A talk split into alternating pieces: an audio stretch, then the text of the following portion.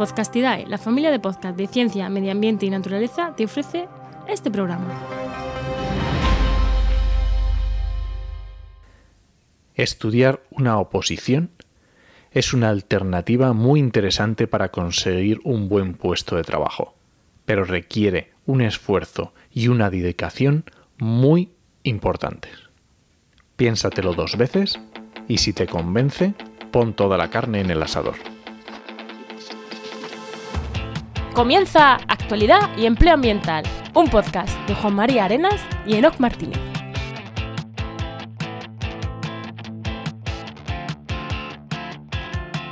Buenas, soy Juan María Arenas Y yo, Enoc Martínez. y estamos en el programa 49 del martes 14 de abril de 2020 con el patrocinio de GeoInnova. La Asociación de Profesionales del Territorio y del Medio Ambiente. En el programa de hoy hablamos con Begoña Díaz López sobre oposiciones y empleabilidad en el sector público, que de esto sabía un poco. Pero antes y como siempre, ¿no? ¿Qué tal tu semana? Pues nada, mi semana, como siempre, el- las últimas semanas. El podcast del Charco, que ha estado muy chulo. He hablado de los cambios que se han producido en la normativa andaluza, ahí con premeditación y alevosía, que temas ambientales muy, muy chulos. Y nada, ahí con la página web del Colegio de Ambientólogos, que la he tenido que migrar y estoy ahí para que no falle nada. Y bueno, ahí estamos. ¿Y tú qué tal? ¿Yo qué tal? Pues yo eh, la Semana Santa voy a pasar, la he pasado en casa. Digo voy a pasarla porque estamos grabando antes, es que esto está siendo muy raro. De hecho, acabo de escuchar el podcast que has dicho que, va- que, va- que ha grabado y, y me he quedado cuadro. Digo, si no lo he escuchado, claro, porque no lo ha grabado todavía, tío. ¿A quién queremos engañar, no? Nada, la Semana Santa, pues mm, mm, digo, ya sé lo que voy a hacer, me voy a quedar en casa. Al final he Bueno, decidido pues, que, oye. que me voy a quedar en casa. Es una buena opción, Es la una buena opción, ¿no? eh, Y nada, sí. pues, pues, pues podcast, eh, web. No tengo nada así muy, muy nuevo que, que contar. Bueno, sí, lo único, sí, una cosa interesante. Sacamos una comunicación científica de un paper en Nature que es súper interesante sobre que cuanto más CO2 captan, eh, o sea, que no por mucho más CO2 en la atmósfera que haya, los bosques maduros van a captar más carbono. Que parece que es cuanto más hay, pues más captan. Y, y parece que no, que captan lo que captan y ya está. O sea, no porque echemos mucho, van a captar menos. Y creo que es interesante. Me he hecho un podcast, el del jueves fue de eso, y en restauración de ecosistemas hemos publicado noticia también de eso, súper interesante. He estado muy liado y no me ha dado tiempo a escuchar nada. Es que sale, sale después de esto. ya, ya lo sé, ya. Eh, Venga, pues nada, vamos allá. Vamos ya después de la coña esta de. de- vamos ya con, con el tema, vamos ahí. Con la invitada, vamos a invitar a la. ¿eh? ¿Qué ha pasado? Ahí. La invitada que es Begoña Díaz López, que es ambientóloga, máster en Ingeniería del Agua, técnico en calidad de aguas en la Confederación Hidrográfica del Tajo y anteriormente había sido técnico de medio ambiente en Gestiona y también ha trabajado en alguna empresa de saneamiento, eh, técnic- gestión de redes de saneamiento en la empresa Medio Ambiente, Agua, Residuos y Energía de Cantabria. Tela marinera. Buena, Begoña, ¿qué tal? Hola, ¿qué tal? Pues siempre, siempre digo que qué nos dejamos de la descripción así Pero na, creo que esta vez en un no, ¿eh? minuto. Pero es que esta No. semana me ha puesto aquí en un pedazo de descripción que digo, pero tío, Está completa, está completa. Se podía resumir en Mare, por ejemplo. Entonces, ese nombre la conocen. La empresa se conoce como Mare. Es como el canal de Isabel II aquí en Madrid, algo similar. Ah, pero en Cantabria, ¿no? Pero Vale, Cantabria vale, es la que lleva depuraciones y residuos. Ah, vale, muy claro, bien. es que lo he leído allí. y He leído lo de Mare al final, eso me pasa por no leer las cosas que sí. Confío demasiado ya en Enoch, que me parece muy bien. Confío en sus descripciones que me pone cuando las pone él. Pero hay veces que como, "Ay, ay, ay, me lo podía haber leído antes. Bueno, Enoch, si no hay nada más que decir así de la presentación, si está todo correcto, vamos con, vamos con la parte de empleo. Venga, vamos allá. Venga, vamos con empleo.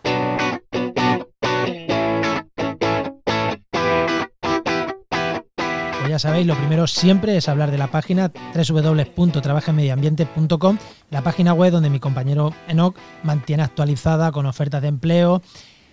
Y aún en confinamiento tenemos muchas ofertas de empleo. No tantas como suele, pero ¿cuántas tenemos, Enoch, en la página?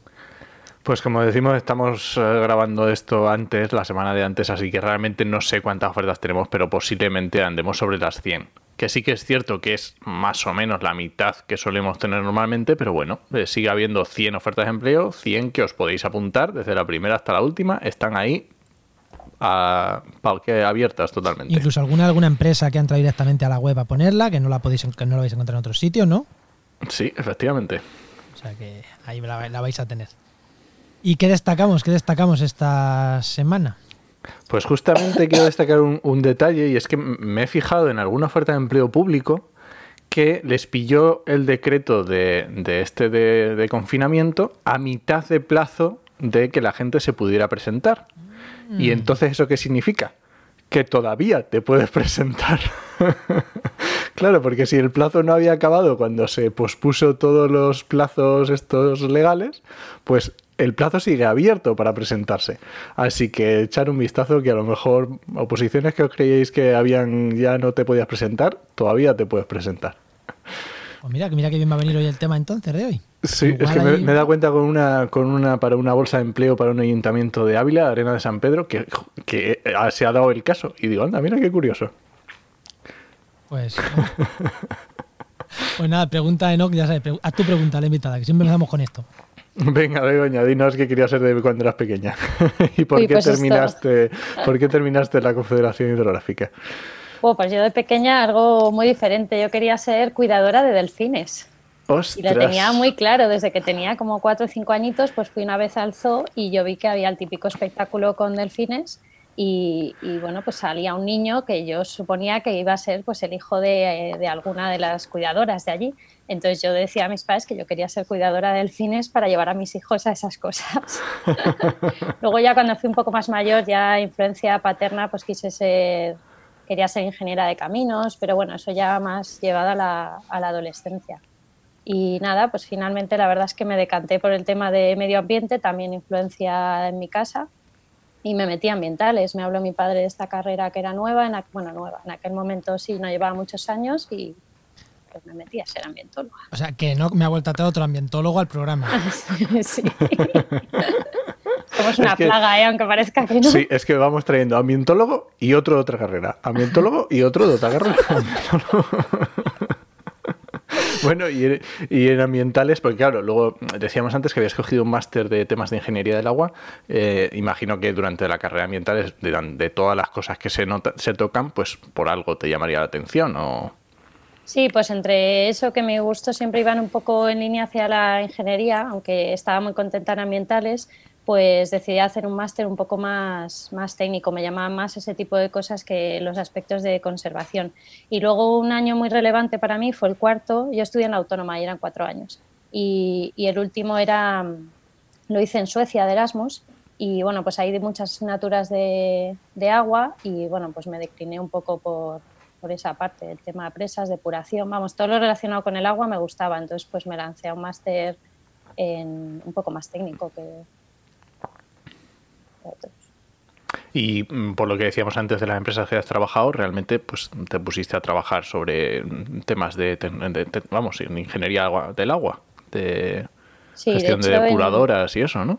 Sí, en la primera, el primer trabajo que tuve fueron seis meses en, en Mare, que estuve en una depuradora trabajando totalmente de campo, mano a mano con la jefa de, de la depuradora y con todos los técnicos, me metían todos los pozos. La verdad es que fue un trabajo muy bonito, así de, de campo, que los ambientólogos nos gusta el tema de campo.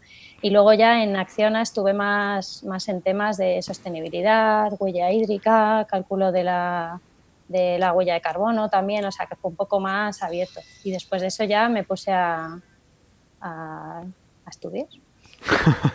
Venga, ahora pasamos al tema y, y, vemos a ver por qué, por qué, cómo se te ocurrió eso. Pasamos, entonces pasamos al tema, o sea, dejamos aquí en el punto y ya continuamos en el tema, ¿no? ¿No? Como vamos de posiciones, venga, vamos. venga, pues vamos a meter cabecera.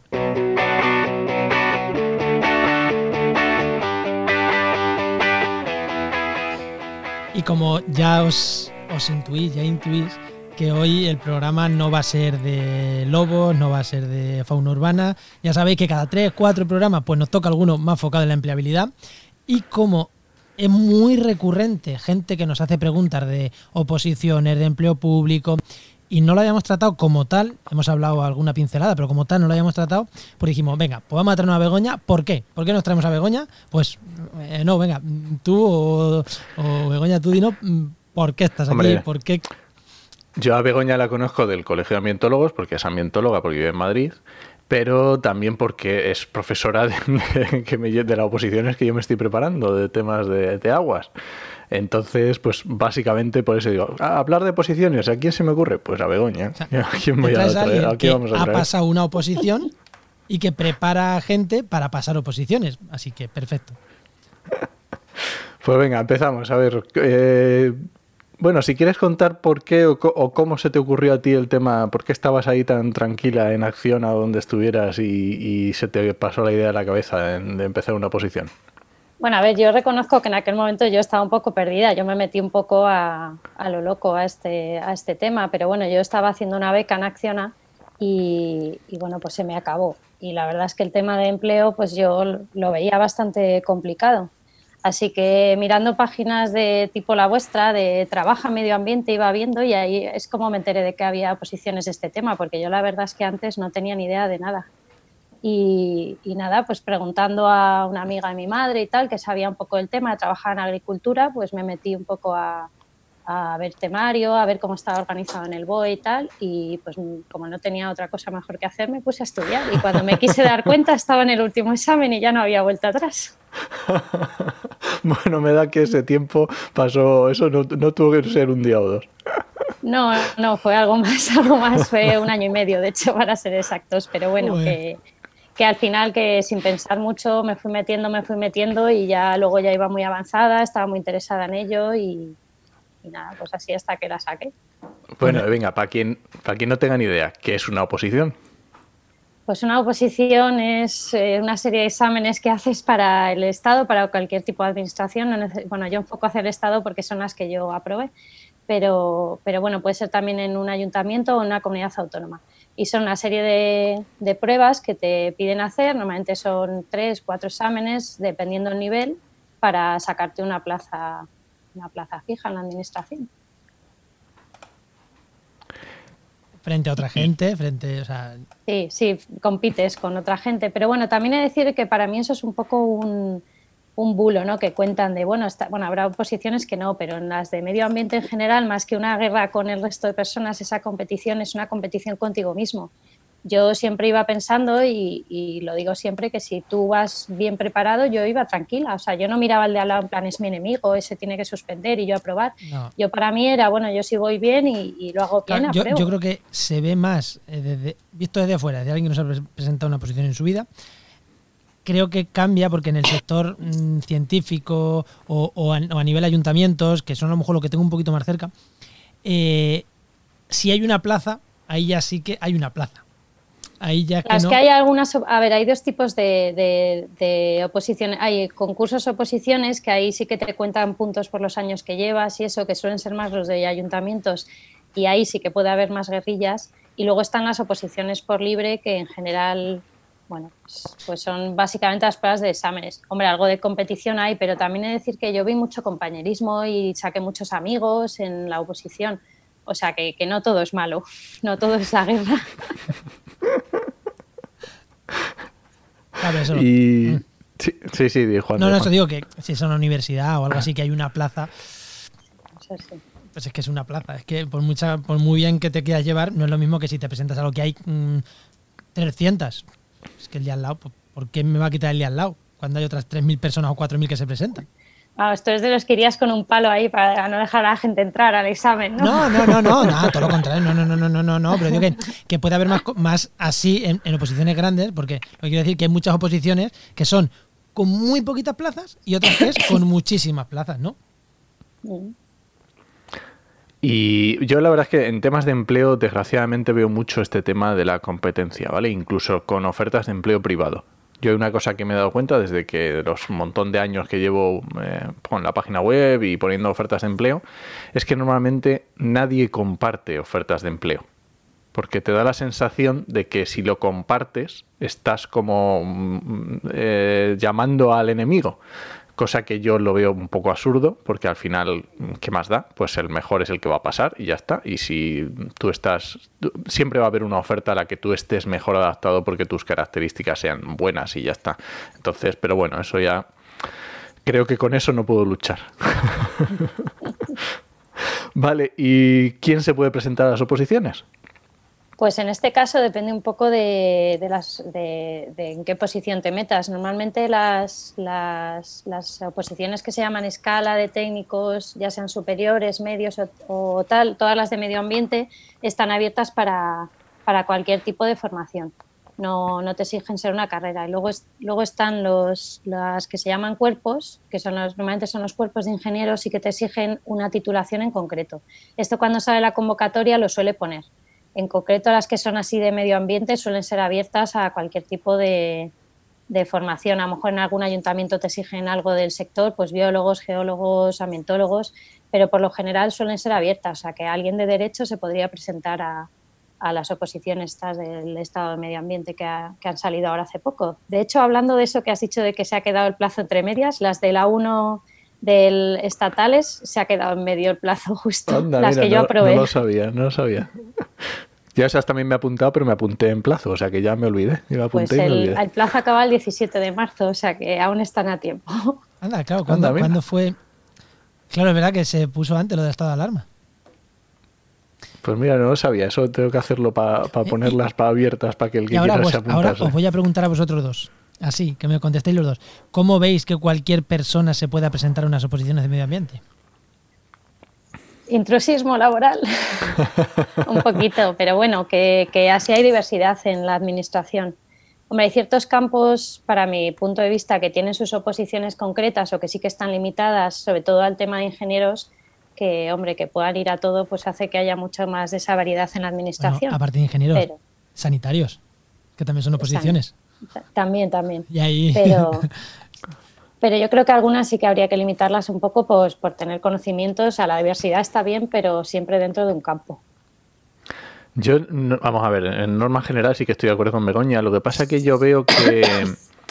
Eh, no sé si te acuerdas de memoria, por ejemplo, a, estas de organismos autónomos, pero no estas actuales, sino las anteriores. ¿Cuántas plazas? Es que recuerdo que diste una vez el dato, una vez te lo oí, que había, no sé, en 18 plazas y habían probado, aprobado 12 ambientólogos o algo así. No, no, a mí me suena algo así. Pero la mayoría de gente que aprueba estas oposiciones, las de organismos autónomos, son ambientólogos. De hecho, yo en mi oficina somos prácticamente todos ambientólogos. La jefa de área, la jefa de servicio, mi compañero, somos todos ambientólogos. Eso lo que quiero decir es que, aunque la oposición está abierta a cualquiera, al final el que está mejor preparado para un determinado puesto porque es lo que ha visto, porque es lo que le gusta, porque es lo que se ha dedicado, pues al final son los que entran, ¿no? Entonces, bueno, claro.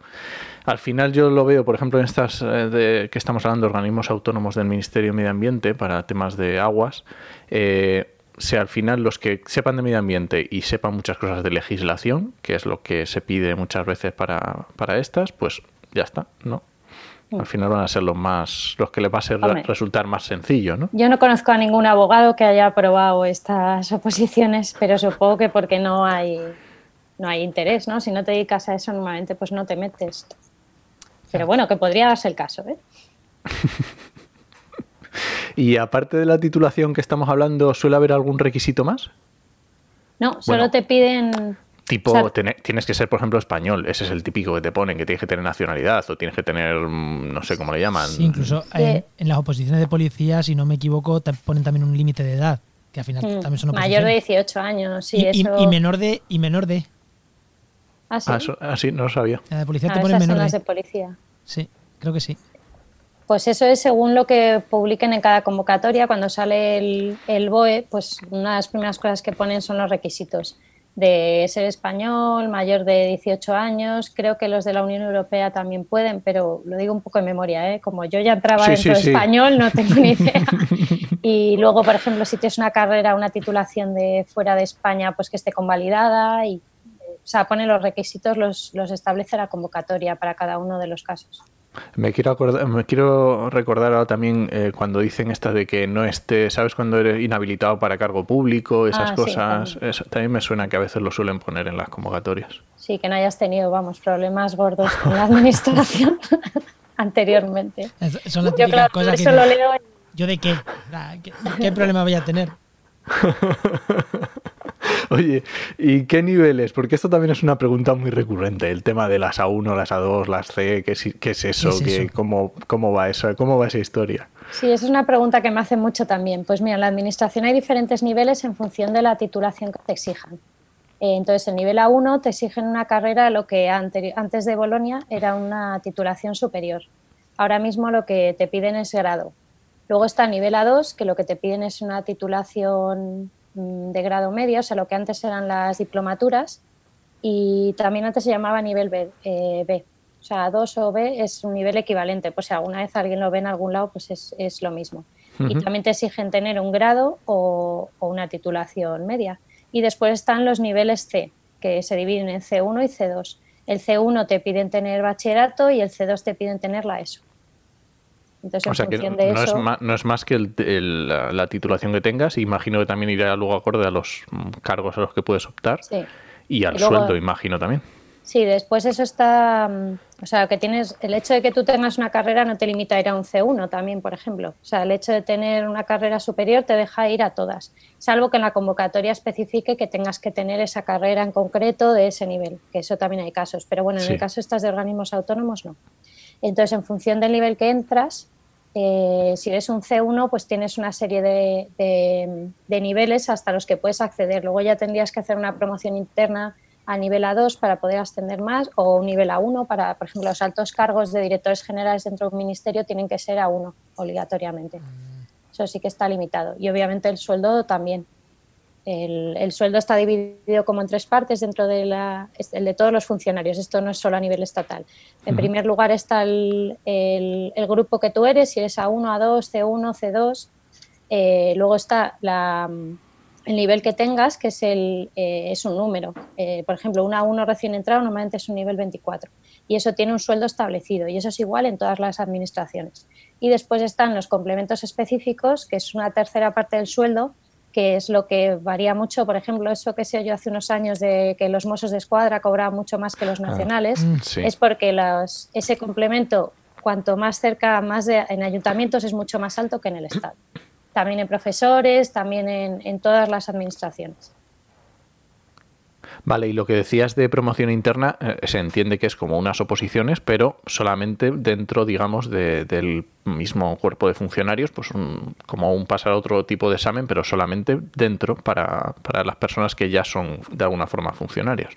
Exacto, esos son exámenes que se hacen dentro de, o sea, cuando convocan una oposición, de, o sea, que sea una convocatoria libre, que es para todo el mundo, suelen sacar también promoción interna, que es para la gente que es, que es ya funcionaria y normalmente los exámenes, pues hay cierta parte de temario que te reducen o algún examen menos haces o, bueno, son un poquito diferentes, pero el temario suele ser igual, a lo mejor eh, menos temario general o, bueno, en la línea. Y esto, claro, estamos hablando todo el rato de, de oposiciones para ayuntamientos, para comunidades, para lo que sea, para el Estado. Eh, pero a mí también una pregunta que me suele hacer la gente es, claro, si tú haces una oposición para un ayuntamiento, está claro que si apruebas eh, te vas a quedar trabajando en ese ayuntamiento y ya está en una provincia o una comunidad autónoma, bueno, también a lo mejor puede funcionar parecido, pero para el Estado, ¿cómo funciona eso de la movilidad? O cómo, claro, ¿cómo, cómo va eso? ¿Pero dentro del Estado dices o con otra...? Claro, claro por ejemplo, por ejemplo, estas que estamos hablando de organismos autónomos, mm, claro, las plazas, ¿dónde salen? A las plazas pues eh, se hacen concursos públicos que de hecho se publican en el, en el BOE, salen en las plazas que se están que se sacan a concurso y entonces pues tú te puedes presentar si, si cumples los requisitos. Bueno, te puedes presentar sin cumplirlos y no te... entonces pueden salir plazas dentro de tu organismo, dentro del ministerio, te puedes ir a otro ministerio, que a veces ha habido gente que salta del Ministerio de Medio Ambiente al Ministerio de Hacienda. Y... Pues, te quiero decir, y si una plaza, porque claro, si estamos hablando de organismos autónomos, entendemos que son confederaciones, que, bueno, en este caso, por ejemplo, la del Tajo está en Madrid, pero puede salirte una que esté fuera de, que esté, yo qué sé, en Cádiz. Valladolid, por ejemplo, en Valladolid está la del Duero, eh, la del Ebro está en Sevilla, uy, en Sevilla, en Zaragoza, perdón, la de está en Sevilla. Se me ha ido un poco, sí. Claro, pero yo veo que la gente le tira mucho para atrás este tema, porque dice, claro, yo estoy viviendo en, yo qué sé, en Recatapinos bueno, de arriba. hay movilidad, ¿eh? Te digo que, o sea, aparte de concursos hay otras formas internas de, moverte que, bueno, dependiendo de dónde estés son más fácil o más sencillas, pero principalmente por concursos. Y una vez llevas dos años, tú ya tienes tu plaza eh, ganada, ya es, es tuya y, te puedes, puedes concursar y moverte. La verdad es que la gente se mueve bastante, o sea que eso dentro del Estado es una de las ventajas que tiene, que, tienes mucha movilidad. Nosotros al final pertenecemos al Ministerio de Medio Ambiente, entonces movernos dentro de cualquier organismo autónomo y tal, pues no es excesivamente complejo, depende de dónde caigas, pero así en términos generales, pues sí, te puedes mover. Es que yo veo que a la gente con este tipo de oposiciones para el Estado a lo mejor le tira un poco para atrás el hecho de es que a lo mejor me sale una plaza y me tengo que ir a vivir a... yo qué sé. Soy de Cádiz y me mandan a León. Bueno, lo bueno de estas de organismos autónomos es que están en ciudades grandes. O las, sale la mayoría en Madrid porque está el CEDEX, que también entran plazas ahí. ¿Qué es el CEDEX? Perdón. Es el Centro de Obras Públicas. Vale. Es el nombre exacto. Eh, depende del Ministerio de Fomento, que no sé cómo se llama ahora actualmente. Eh, y bueno, llevan temas mucho de obras, de obras de defensa, pero también tienen uno que se llama el Centro de Estudios Hidrográficos, que hace muchos temas de calidad de aguas y estudios. Muchos de los estudios que publica el Ministerio se los hace el CEDEX. Entonces, parte de las plazas que saca los organismos autónomos, la oposición está son parte al Ministerio, parte a organismos autónomos y otra parte a confederaciones. Las dividen un poco. Vale, vale. O sea que, bueno, pues oye, perfecto. Que en el peor de los casos, aunque te toque en Valladolid. Sí, eso es riesgo, ¿eh? No lo voy a, o sea, tienes que ser consciente que, te puede tocar irte fuera, claro. Pero, bueno, si has dicho que, dos, que en dos años y ya te puede, no, pues oye, en dos años tampoco apretas un poco y ya está, tampoco dos años se pasan rápido. Dos años concursando. Luego puedes tener comisiones de servicio, que es una forma de moverte a otra plaza sin que la plaza sea tuya. Pero bueno, eso ya son mecanismos más complicados dentro de la administración. Son, mecanismos complicados, pero es verdad que, a, los oyentes que nos puedan estar escuchando le interesa este tema, les puede interesar mucho, porque pueden estar planteándose sí o no hacer una posición. Y claro, dices, joder, yo no me voy a ir a. Vivo en Sevilla, no me voy a ir a Zaragoza. Pero que, que, se, que sepan que tienen la posibilidad de decir, no, no. Que muy probablemente puedas seguir en Sevilla, o quizá en Madrid, o quizá en, en, otra ciudad grande. Es fácil, no. Mm, que ya tiene que ser mala suerte de que te saques tu plaza y que te manden a, Sevilla, mm, siendo de Sevilla, que te manden a Zaragoza. Ya, sí, sí. A ver, normalmente las últimas personas de la cola, por lo menos eh, yo os hablo de mi año que éramos 19, pues sí que alguno se tuvo que ir fuera, pero también te digo que la gente está contenta. ¿eh? Eh, la mayoría, no sé, de los 19, los 10 primeros, por decirte así un número, estábamos donde queríamos, o incluso más, no sé, 12, 13, estábamos en el destino que queríamos. Había dos chicas de Zaragoza y le sacaron dos plazas en el Ebro, eh, había uno de Badajoz y salió una plaza, o sea que al final la gente eh, está donde le apetece. Y si no, ya te digo que o por concurso o por comisión de servicios te puedes mover. O sea que le sacaron una plaza, asumo que tú sacas tus plazas sin saber dónde vas a ir. No, a ver, las plazas se deciden después. O sea, la gente que decide las plazas, eso es dentro del ministerio, hablando con organismos autónomos que piden plazas y, hasta que no han hecho todas las, pruebas y tal, no sacan. O sea, que, no es, ah, tú eres de Zaragoza, te la saco ahí. Esto es, pues bueno, te doy dos al Ebro, dos al Tajo. Dos, Pero y que bueno, que pues más o menos. Mm, que se hace después. O sea, que, que yo pensaba que tú previamente te presentabas y ya sabías que iban dos a Zaragoza, una a Sevilla, cuatro a Madrid. No, ¿no? Tú te presentas y después. Tú apruebas y luego salen las. Después del, del curso de formación mm, salen las plazas. De hecho, son unos meses de muchos nervios, todos ahí viendo a ver este donde quiere, que no me gane un puntillo, a ver dónde coge y tal. son unos meses de bastantes que todo el mundo te dice, bueno, si ya se ha aprobado y tienes que estar tranquilo. Ya, bueno, pero yo no tengo mi destino ni sé dónde puedo ir y bueno, eso crea cierta inseguridad. No es la mismo que no tener trabajo, pero bueno. Sí, hombre, oye, quieras que no, no sabes qué va a ser de tu vida en los próximos meses. Eso alguna inseguridad tiene que crear, digo yo. O, en tu o sea, o, no sabes lo que va a ser de tu vida. Efectivamente. Porque en los meses, mm, cuando te vas a un sitio a vivir, igual haces vida allí. Y a lo mejor tú eres de asturiano y te mandan a Talavera y haces tu vida en Talavera. Efectivamente. hay casos, hay casos.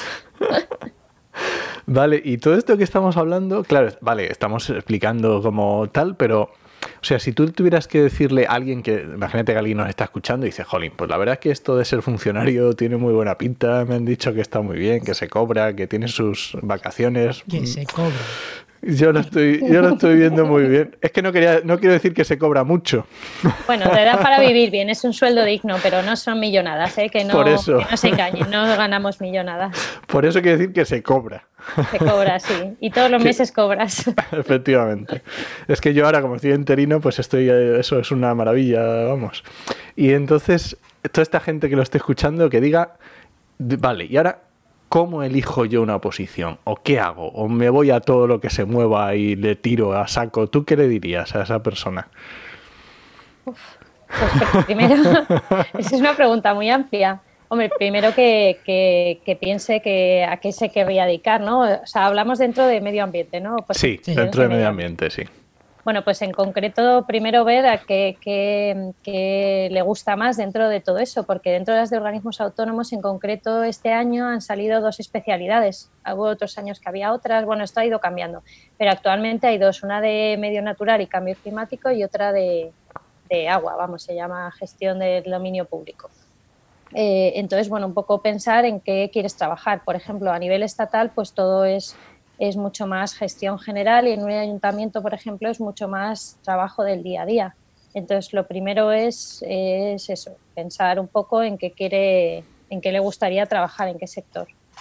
Y después, pues nada, ya ver un poco pues las posibilidades de plazas que salen en cada administración. Por ejemplo, en el Estado tienden a salir más que en los ayuntamientos, que las cosas siempre van más lentas. Entonces, depende del tiempo que tengas y las ganas, pues a lo mejor te compensa más ir a unas del Estado.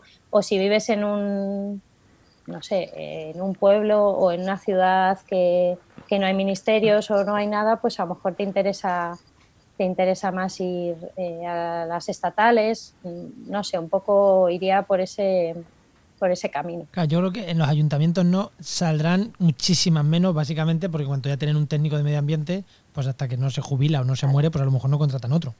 Claro.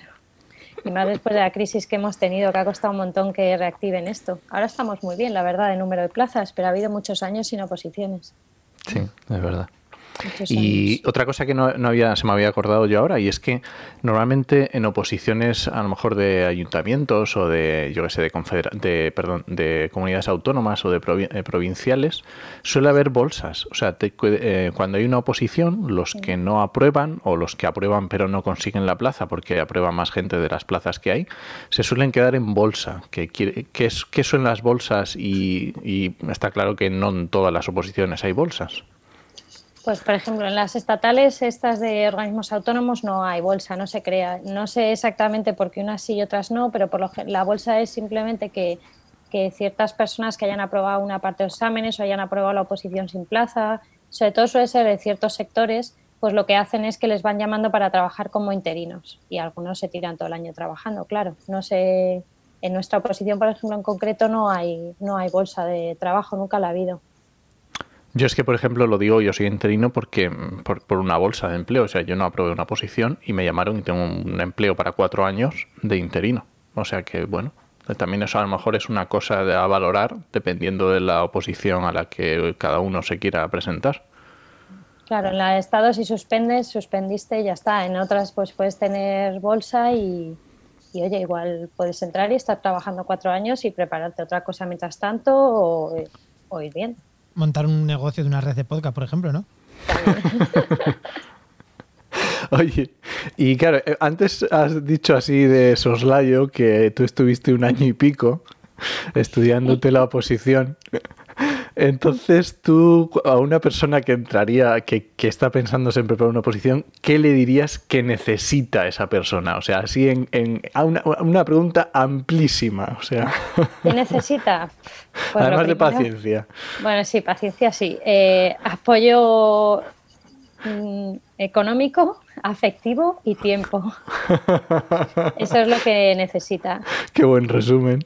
Sí, eso es lo que más. eh, yo la verdad es que una vez dejé el trabajo en, en Acciona, pues, a ver, yo vivía aún en casa de mis padres y, y me vino muy bien, ¿no? No tenía que mantener nada y, y me dediqué exclusivamente a estudiar. Para mí era un trabajo no remunerado, era maravilloso al principio, ¿no? Porque yo me ponía mi horario, nadie me gritaba, nadie me decía nada, o sea, yo, yo llegaba allí, yo me planteaba, hoy voy a estudiar este tema y tal. Y, y nada, pues mucho tiempo y, y paciencia, ir poco a poco. Esto es una carrera de fondo y que, que hay días buenos y hay días malos. Y ahora una pregunta que se me ocurre a mí. ¿Quién es más fácil que se saque una, una oposición? ¿Una persona con 24 o 25 años que ha hecho su carrera, su máster y dice, me voy a sentarme a estudiar oposición? y que tiene el apoyo económico de porque vive con sus padres todavía y, y puede hacerlo. O, o, una persona ya con sus 30 y, 30 y algunos que, que, que, que, ya evidentemente no quiere vivir con sus padres, que tiene que tener algún trabajo aunque sea media jornada o tiene que haber ahorrado dinero, pero y que tiene... O sea, vamos a ver, si tú vives con tus padres al final aunque tengas el dinero y tengas la casa, te tienes que hacer comida, tienes que poner lavadora, tienes que. Y si vives con tus padres, hay que comer y sentarte a estudiar, comer y sentarte a estudiar. Pero por contra, tiene una experiencia, otros trabajos previos, una mm, calma que tiene la gente de 30 años, que no la tiene uno de 23. Eh, claro, imagino que con 50, yo es que no los tengo todavía los 50, imagino que con 50 pues tendrás más calma aún. Eh, pues yo, comparo los 30, que es lo que ya cumplí. ¿Qué, ¿Qué crees que es más fácil? ¿O son dos son dos no sabría decirte, he visto un poco de todo. Yo, yo aprobé con 27, cumplido 30 hace unos días, entonces ahora mismo no sé si estoy en esa calma o no, no sabría decirte qué dices. Pero bueno, también ese, esa comodidad que hay con los 24, 25 que puedas decir, también no piensas tanto en, ay, no voy a tener trabajo, necesito trabajar, toda esa, esa presión no la, no la tienes. Entonces, que es muy cómodo, sí, a mí, para mí, a ver, no, no fue facilísimo, pero, pero, pero tuve mucho apoyo en, en, casa. Yo hay gente que había tenido niños entre, o sea, yo tenía compañeras que tuvieron niños en mitad del proceso. A mí eso Ostras. me parecía, vamos, unas heroínas y ya teniendo Ostras. otros niños antes. Sin embargo, ellas a mí me veían, vamos, como, joder, es que con lo joven que eres, y yo decía, bueno, o sea, que, que, depende un poco la casuística. Yo creo que no hay edad para esto. También hay mucha gente de 40 años e incluso de 50 que se la saca y, y que con toda su experiencia sabe muchísimo y no les cuesta tanto. El problema de llevar muchos años sin estudiar es eso, que es volver a coger el hábito, pero una vez estás dentro, yo creo que no hay ningún requisito en eso de... Por eso he dicho apoyo mucho apoyo moral y apoyo social, vamos, de que es tu alrededor. Eh, la figura que yo llamo opositor pasivo. Yo veo un opositor pasivo yo, que puede ser tu padre, tu madre, tu pareja, tu amigo, quien sea. Yo, yo veo, yo veo a Enoch que se está preparando oposición, lo ha dicho muchas veces aquí. Y bueno, y hoy lo ha dicho alguna vez. Pero claro, lo veo. Entre el trabajo que trabaja épocas, eh, la, lo que, el, todo el negocio que estamos montando, negocio entre comillas, todo lo que estamos montando con la red de podcast Mm, el trabajo en medio ambiente, la página web. Claro, mm, es que yo no sé de dónde saca el tío. Otro héroe. Yo no sé dónde saca el tío tiempo para. Otro héroe, si apruebo, si no sería un pringao y ya está. Sí, no, pero claro, pero por otro lado tiene una experiencia que, que, que veo difícil que una persona con 22, 23, 24 años claro. sea capaz de tener no solo en conocimiento, sino en capacidad de organizarte, bueno, en, en, capacidad de no tener que de no salir viernes, sábado y domingo y ponerte como las grecas. Eh, Claro. Eso me costó, ¿eh? Al principio eso, cuesta. Eso a mí no me cuesta mucho. Luego ya te vuelves, yo me llamo, luego me volví a social y como ya todo el mundo asume que tienes que estudiar, te dejan en paz. Eso me pasa a mí ahora con el tema de la cuarentena, que todo el mundo que me pregunta qué tal, digo, yo no sé, yo no me he enterado, si yo sigo haciendo la misma vida que hace dos meses. Oye, y aparte de esto que decías de, bueno, cuánto tiempo es necesario, o sea, cuánto tiempo es necesario, porque yo eh, alguna vez lo has contado que eh, hemos hablado de organizarse el tiempo, yo es verdad que yo me tengo que organizar muy bien el tiempo y tengo que dedicar unas horas a unas cosas y otras horas a otras y tal. ¿Cómo lo hacías tú? Eh, pues a ver, tiempo, yo la verdad es que yo aprobé la primera, la verdad es que tuve mucha suerte en todos los exámenes y me fue muy bien, pero normalmente la media para estas oposiciones son unos dos años. O sea, si no la sacas a la primera, a la segunda, a ver, hay casos que lo sacan a la tercera, pero no son de estas como los de jueces que tardan la vida, eh, 6.000 sí. años en sacársela y, y, tal. Entonces, bueno, son unas oposiciones que dentro que cabe, para mi gusto, son asequibles, porque, hombre, estar dos años estudiando, son dos años, pero no es toda tu vida. Entonces, pues eh, gestionar el tiempo, eso depende del el tiempo del que, del que tú dispongas. Eh, la cosa es ser, ser, efectivo. O sea, yo sé que hay gente que estudiando media jornada lo llevaba mejor que yo que estaba todo el día. O sea, que eso es un poco... Un Pero poco vamos, que tú te, tú te, lo tomabas como un trabajo, quiero decir, sí, sí. horario y... Yo, para mí era un trabajo, yo decía a mi madre, esto es un trabajo no remunerado. O sea, es así. Es así, es así. Y, y ya está. No, o sea, para mí era así, si la biblioteca abría a las 9 de la mañana, yo a las 9 menos 5 estaba en la puerta, creo que abría a las 8 y media. Y, y, cerraba a las 9 y a menos 10 nos echaban y apurando las últimas, las últimas líneas. A ese era mi, mi horario de trabajo, era estudiar. Claro que lo fui aumentando, al principio no estudiaba tantísimas horas y, y la última época me levantaba a las 6 y media de la mañana hasta las 9 de la noche. Pero bueno, eso solo fue un mes o dos meses al final de todo. Yo asumo que según vas pasando exámenes, pues te vas motivando a ti más. Es que es así. Sí, tienes más capacidad también para estudiar y, y vas, vas, vas, echando más horas. Vamos, al principio es una locura estudiar de 6 a 9. Eso no, no es recomendable para nadie. Pero, pero bueno, un horario normal, como cuando estabas en la universidad y tenías tus exámenes, que te levantabas por la mañana, estudiabas, comías, descansabas un poco y por la tarde pues te ponías otra vez unas, unas horitas. Muy importante siempre darse descansos, un día libre a la semana. Yo lo digo mucho y la gente eso no me te iba hace a decir, caso. sí, porque si no, o sea, eso tiene que quemar, o sea, no sé, o sea, mentalmente, físicamente tiene que destrozar. Sí, la verdad es que psicológicamente, no os voy a engañar, es difícil. Acabas un poco tarumba después del último examen. Pero bueno, que dándote un día a la semana libre, un día libre, libre al 100%. O sea, es nada de las oposiciones. Al principio los disfrutas mucho, luego los pasas un poco pensando también en la oposición, pero bueno, hay que intentar hacer cosas que, que te desconecten. Yo, por ejemplo, entrenaba un equipo, bueno, y sigo entrenando un equipo de chicas, y a mí esa era mi válvula de escape. Yo iba allí como, claro, tenía que estar entrenándolas, pues yo esa hora desconectaba al 100% porque tenía que estar centrada en mejorar esto, lo otro, ahora vamos a hacer esto y, y bueno, otra gente se va a correr, eh, salir a cenar, lo que cada uno vea. Pero es importante guardarse tiempo para eso y no sentirse mal por tomarse días libres.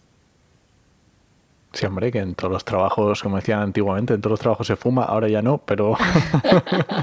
Esto es una carrera uh, de larga distancia, entonces pues meterte un, un apretón muy grande al principio para para el, primer examen, cuando te quedan otros tres, en este caso que eran cuatro, vamos, podrían ser menos, eh, pues eso, que al final puede ser que no llegues, hay que irse dosificando poco a poco y pensar que son muchos días, que el día antes, por mucho que quieras repasar, lo que no te has estudiado ya no te va a entrar en la cabeza, que es tanto temario que, que ese día hay que descansar, aunque cueste.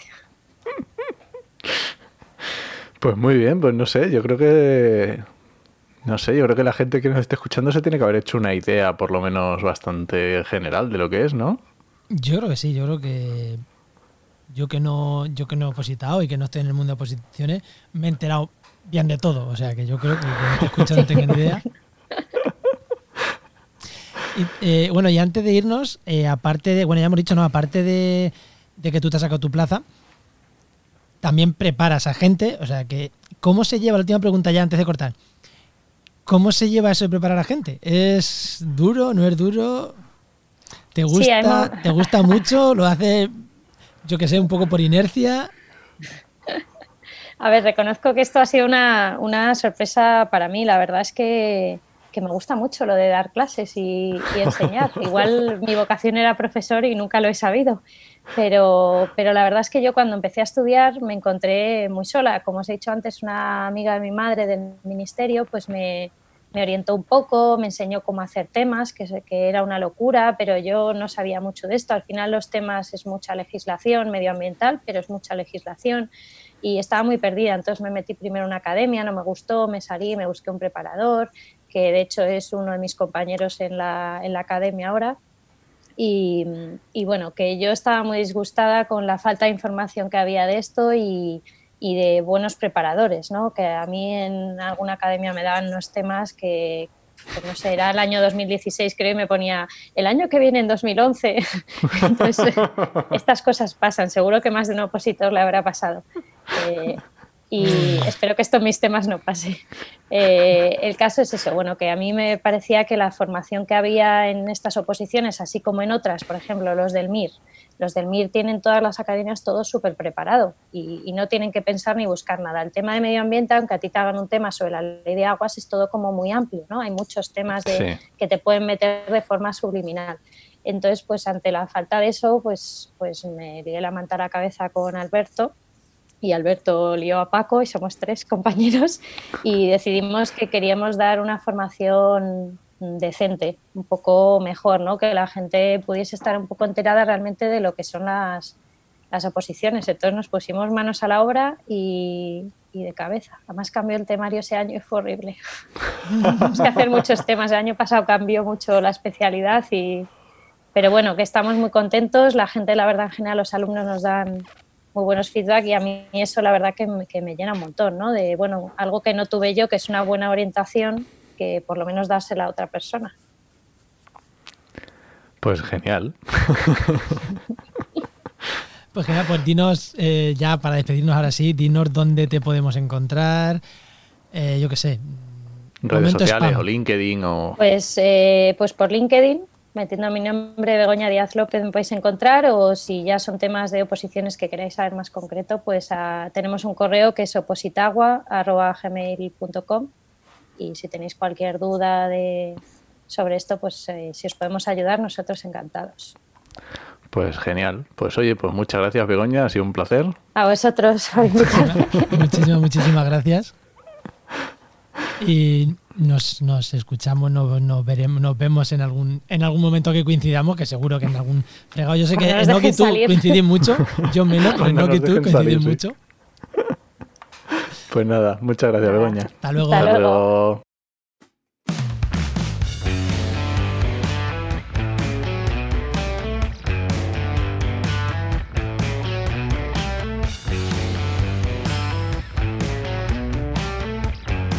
Vamos, vamos continuando con el programa. Vamos con la sección que todas las semanas nos trae GeoInnova La Asociación de Profesionales del Territorio y del Medio Ambiente. y que cada semana pues, nos, nos hablan de un par de recursos super, super útiles para los que trabajamos en medio ambiente y nos gusta el, eh, estar informados de temas ambientales, que no siempre son herramientas como tal. Así que, ¿a quién tenemos hoy? Pues hoy nos trae las recomendaciones José Lietor otra vez, que ya sabéis que es doctor en biología, especialista en consumo responsable, educación ambiental, bueno y por supuesto profesor en Geinova. Muy buenas, José. Hola, ¿qué tal? Bueno, Buenas. José, ¿qué tal? Pues, Sí, eh, ¿qué, encantado de atender otra vez más. qué- A ver qué- qué, os cuento hoy. que eso, que, que nos cuentas que la última vez que te pasaste por aquí nos hablaste de dos herramientas de, de consumo responsable patriótico. Así que, ¿qué nos traes, qué nos traes hoy? Bueno, hoy os traigo también otras dos webs eh, mm, relacionadas con otras materias radicalmente distintas ¿no? a las que hablé la última vez. Por un lado, eh, está la web eh, www.conflictosporrecursos.es, que es una web promovida por la Fundación Alviar, eh, con sede en Granada, y Geólogos del Mundo, y que está financiada por la Agencia Andaluza de Cooperación Internacional para el Desarrollo de la Junta de Andalucía. Esta web trata de dar a conocer cuál es el papel clave que juegan los recursos naturales en el inicio y el mantenimiento de muchos conflictos, tanto regionales como internacionales. La mayoría que suelen ser ignorados por los medios eh, y por tanto por los ciudadanos occidentales. Y luego también intenta, mm, a través de bueno, una serie de recursos visuales muy atractivos, eh, despertar la conciencia del consumidor, que juega un papel clave en este escenario, ya que eh, lo que compramos puede alentar o puede desalentar estos conflictos. Sí, En la web hay un mapa mundi con todos los conflictos activos relacionados con los recursos naturales, que tiene un sencillo código de iconos mm, que son distintas que representan distintas categorías de conflictos, de manera que al pinchar sobre un país se abre el detalle de los conflictos que existen en ese momento. Y como os podéis imaginar, en Europa, en Norteamérica y en Australia, pues no hay conflictos. ¿Por qué será? Parece mentira lo, lo- lo afortunados que somos que no nos damos cuenta. Claro, Pues sí. es que estamos en la parte de los que generamos los conflictos. exactamente. Y no los generamos al lado de casa. en- intentamos generarlos lejos, ¿no? Que no nos afecten mucho. Pues eso, entrar en esa web, que recuerda cómo se llama. Sí, eh, todo seguido, conflictos por recursos.es. Perfecto. Perfecto. Y la segunda recomendación, que ya hemos dicho que era otra web. Sí, la segunda recomendación, mejor os digo cómo se hace la búsqueda, porque es estas webs que tienen un churro en- inmenso en el título, ¿no? Y la búsqueda es relativamente fácil, porque consiste en colocar en el buscador en la cadena, eh, entre comillas, enfermedades provocadas por el ambiente de A a Z. Eh, lo voy a decir de nuevo. Enfermedades provocadas por el ambiente de A a Z. Y la primera eh, entrada que aparece eh, nos enlaza con la con la National, el National Institute of Environmental Health Science. Eh, básicamente lo que aquí se hace es un censo eh, de cuáles son las enfermedades ambientales que hay descritas. Hay un breve resumen en español que es al que se accede según esta cadena de búsqueda que he indicado, Ujú. pero luego en la columna de la izquierda hay un eh, desarrollo más exhaustivo eh, que está en inglés. ¿vale? Como primera toma de contacto con lo que son enfermedades y trastornos relacionados con el medio ambiente eh, está muy bien, eh, pero como primera toma de contacto. Luego ya si se desea profundizar en algunos de estos trastornos, pues hay que buscar información en otras vías. Lo que sí es cierto es que es muy importante y como recurso para todos los que nos dedicamos a la educación ambiental, eh, hacer consciente a la sociedad de las consecuencias sobre la salud que tienen los problemas ambientales. Muy importante. solamente muy importante. porque- Muy, muy, muy eh, importante. porque es un problema serio, sino porque es la mejor forma, desde luego a mí es la que me, me funciona mejor, para enlazar a la sociedad, a la gente eh, corriente con los problemas ambientales. Porque esto de salvar a la madre tierra y Pachamama y todo esto eh, está muy bien, pero a la mayoría de la gente no, no Sí. le No, llega. ¿no? Hay, hay que, hay que hablarles en, en su, en su idioma que es mm, coronavirus. eh, que, que espero que, que No, espero que esto, esto lo estamos grabando un poquito antes de que se emita, unos días antes o unas semanas antes. Espero que cuando este programa se emita, el coronavirus, la gente ya digamos, ¿qué era eso? ¿Qué era ¿Qué eso? era Era una eso? gripe, ¿no? ¿Qué era eso? Porque es que ahora mismo estamos en plena turra de coronavirus.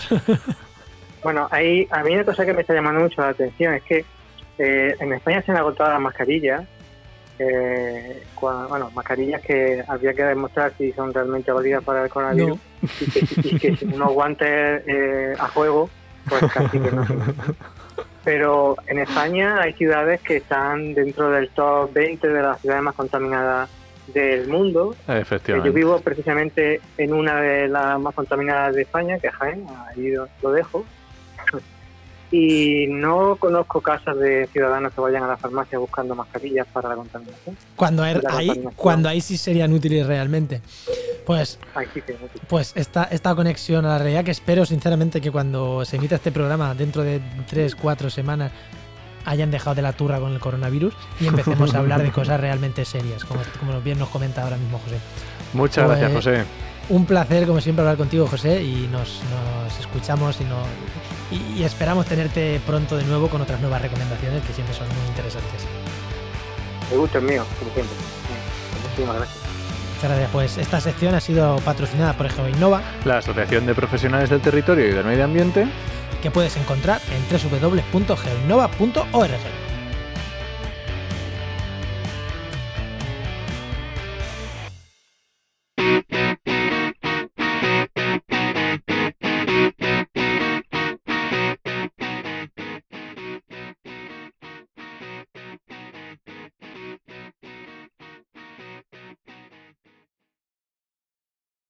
Pues continuamos con el programa, ¿no? Que me da que, la, que lo que nos queda hasta el final va a ser rápido, así que no, no vayáis a mear, que, que- que ya hemos acabado, Que terminamos. que terminamos. Porque mm, vamos, ¿qué tenemos de oyentes? Que es la primera sintonía que ha sonado. ¿Qué tenemos de no de oyentes? A ver, es que no ha dado tiempo. es que la última que grabamos hace dos días. No, no, no ha dado tiempo. Nada, eh, solamente deciros que tenemos el grupo de Telegram que se llama Podcast Actualidad de Empleo Ambiental. Muy chulo. Hay conversaciones muy guapas. No por lo que pongamos nosotros, sino por la gente que está en el grupo, que es muy interesante. Y quien quiera mandarnos, o sea, sí, o sea, sí, únete al grupo, que sí. Y que además, quien quiera mandarnos preguntas para responder, incluso que hagamos algún programa como hemos hecho hoy específico, que nos escriba a trabajamediambiente.com barra contacto. Y ahí tiene el formulario de contacto o en escríbenos arroba trabajamediambiente.com y también respondemos. Y eso, contestaremos nosotros o incluso podemos hacer programas como el de hoy, específico de, de empleo o bueno, o de lo que sea, ¿no? Pero bueno, las preguntas de empleo, que escribirnos con lo que queráis. Eso es. Así que de, de comunidad nada, ¿no? Nada, vamos Venga, para la pues siguiente. vamos al siguiente.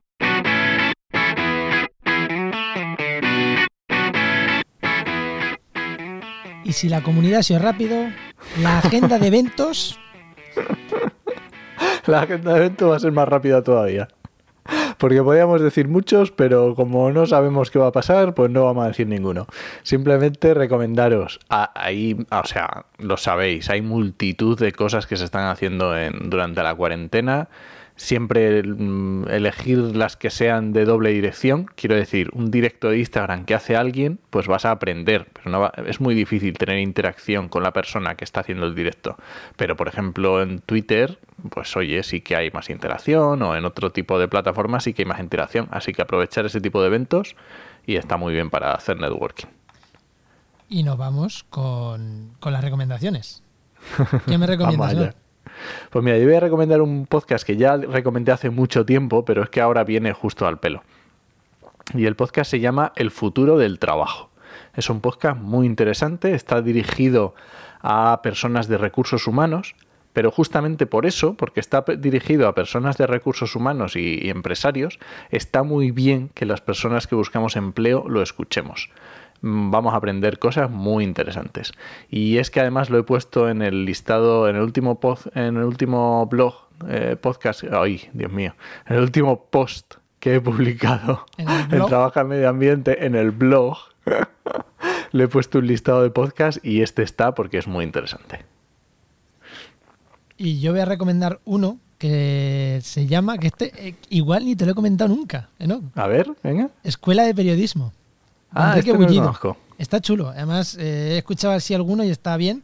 Y el último me escuché de cómo hacer una newsletter diaria con Charo Marcos, que tiene una newsletter donde hace esto que estará tan de moda de curación de contenidos. Pues cura las noticias y, y manda todos los días las noticias imprescindibles del día, ¿no? Por así decirlo. Y todos los días te las manda. Y, este es el último programa, ¿no? Que, que yo he escuchado que está súper bien, pero bueno, habla en general de periodismo, de otros modelos, en este caso habla de cómo ganarse la vida o cómo empezar a ganarse la vida haciendo una newsletter. Algo que dices. Pues. Ya sabes a qué época me voy a suscribir ahora mismo, ¿no?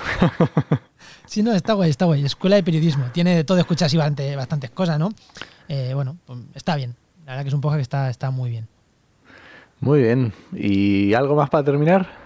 Pues. Tienes aquí puesta una cosa en negrita y en mayúscula para que no se nos olvide. ¿no? Nos teníamos que dicho al principio. Al, principio.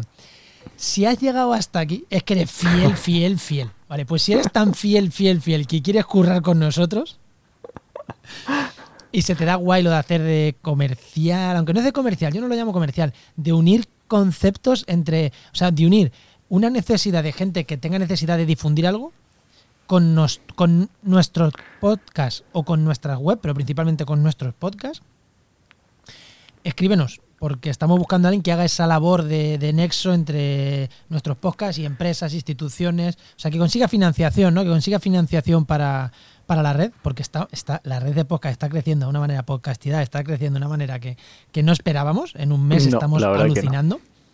Eh, ya tenemos otro podcast hemos, arrancamos con 8, vamos por 10 y viene un, un onceavo ya, posiblemente. O sea que... La cosa está increíble, está genial y necesitamos meter financiación, necesitamos tratar con empresas, con organismos, con lo que sea y necesitamos a alguien que nos ayude con eso. Entonces, es, quien contacte iría, iría a comisión. Eso es. Iría a comisión y, y bueno, y si estás interesado, escríbenos pues un en barra contacto o en un privado de NOC, a mí, nuestros teléfonos si los tenéis, por el grupo de Telegram, por donde queráis contactar con nosotros, que, si eres un oyente que has llegado hasta el final y se te da bien esto, seguro que vales.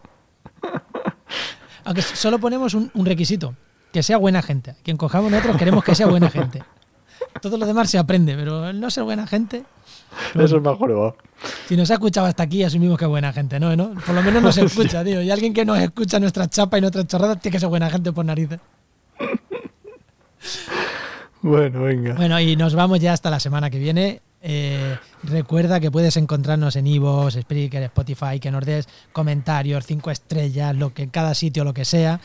Eh, compártenos con tus amigos este podcast, sobre todo si se están planteando hacer oposiciones, pues compártenos, que, que seguro que les mola el programa de hoy. Seguro que le viene bien.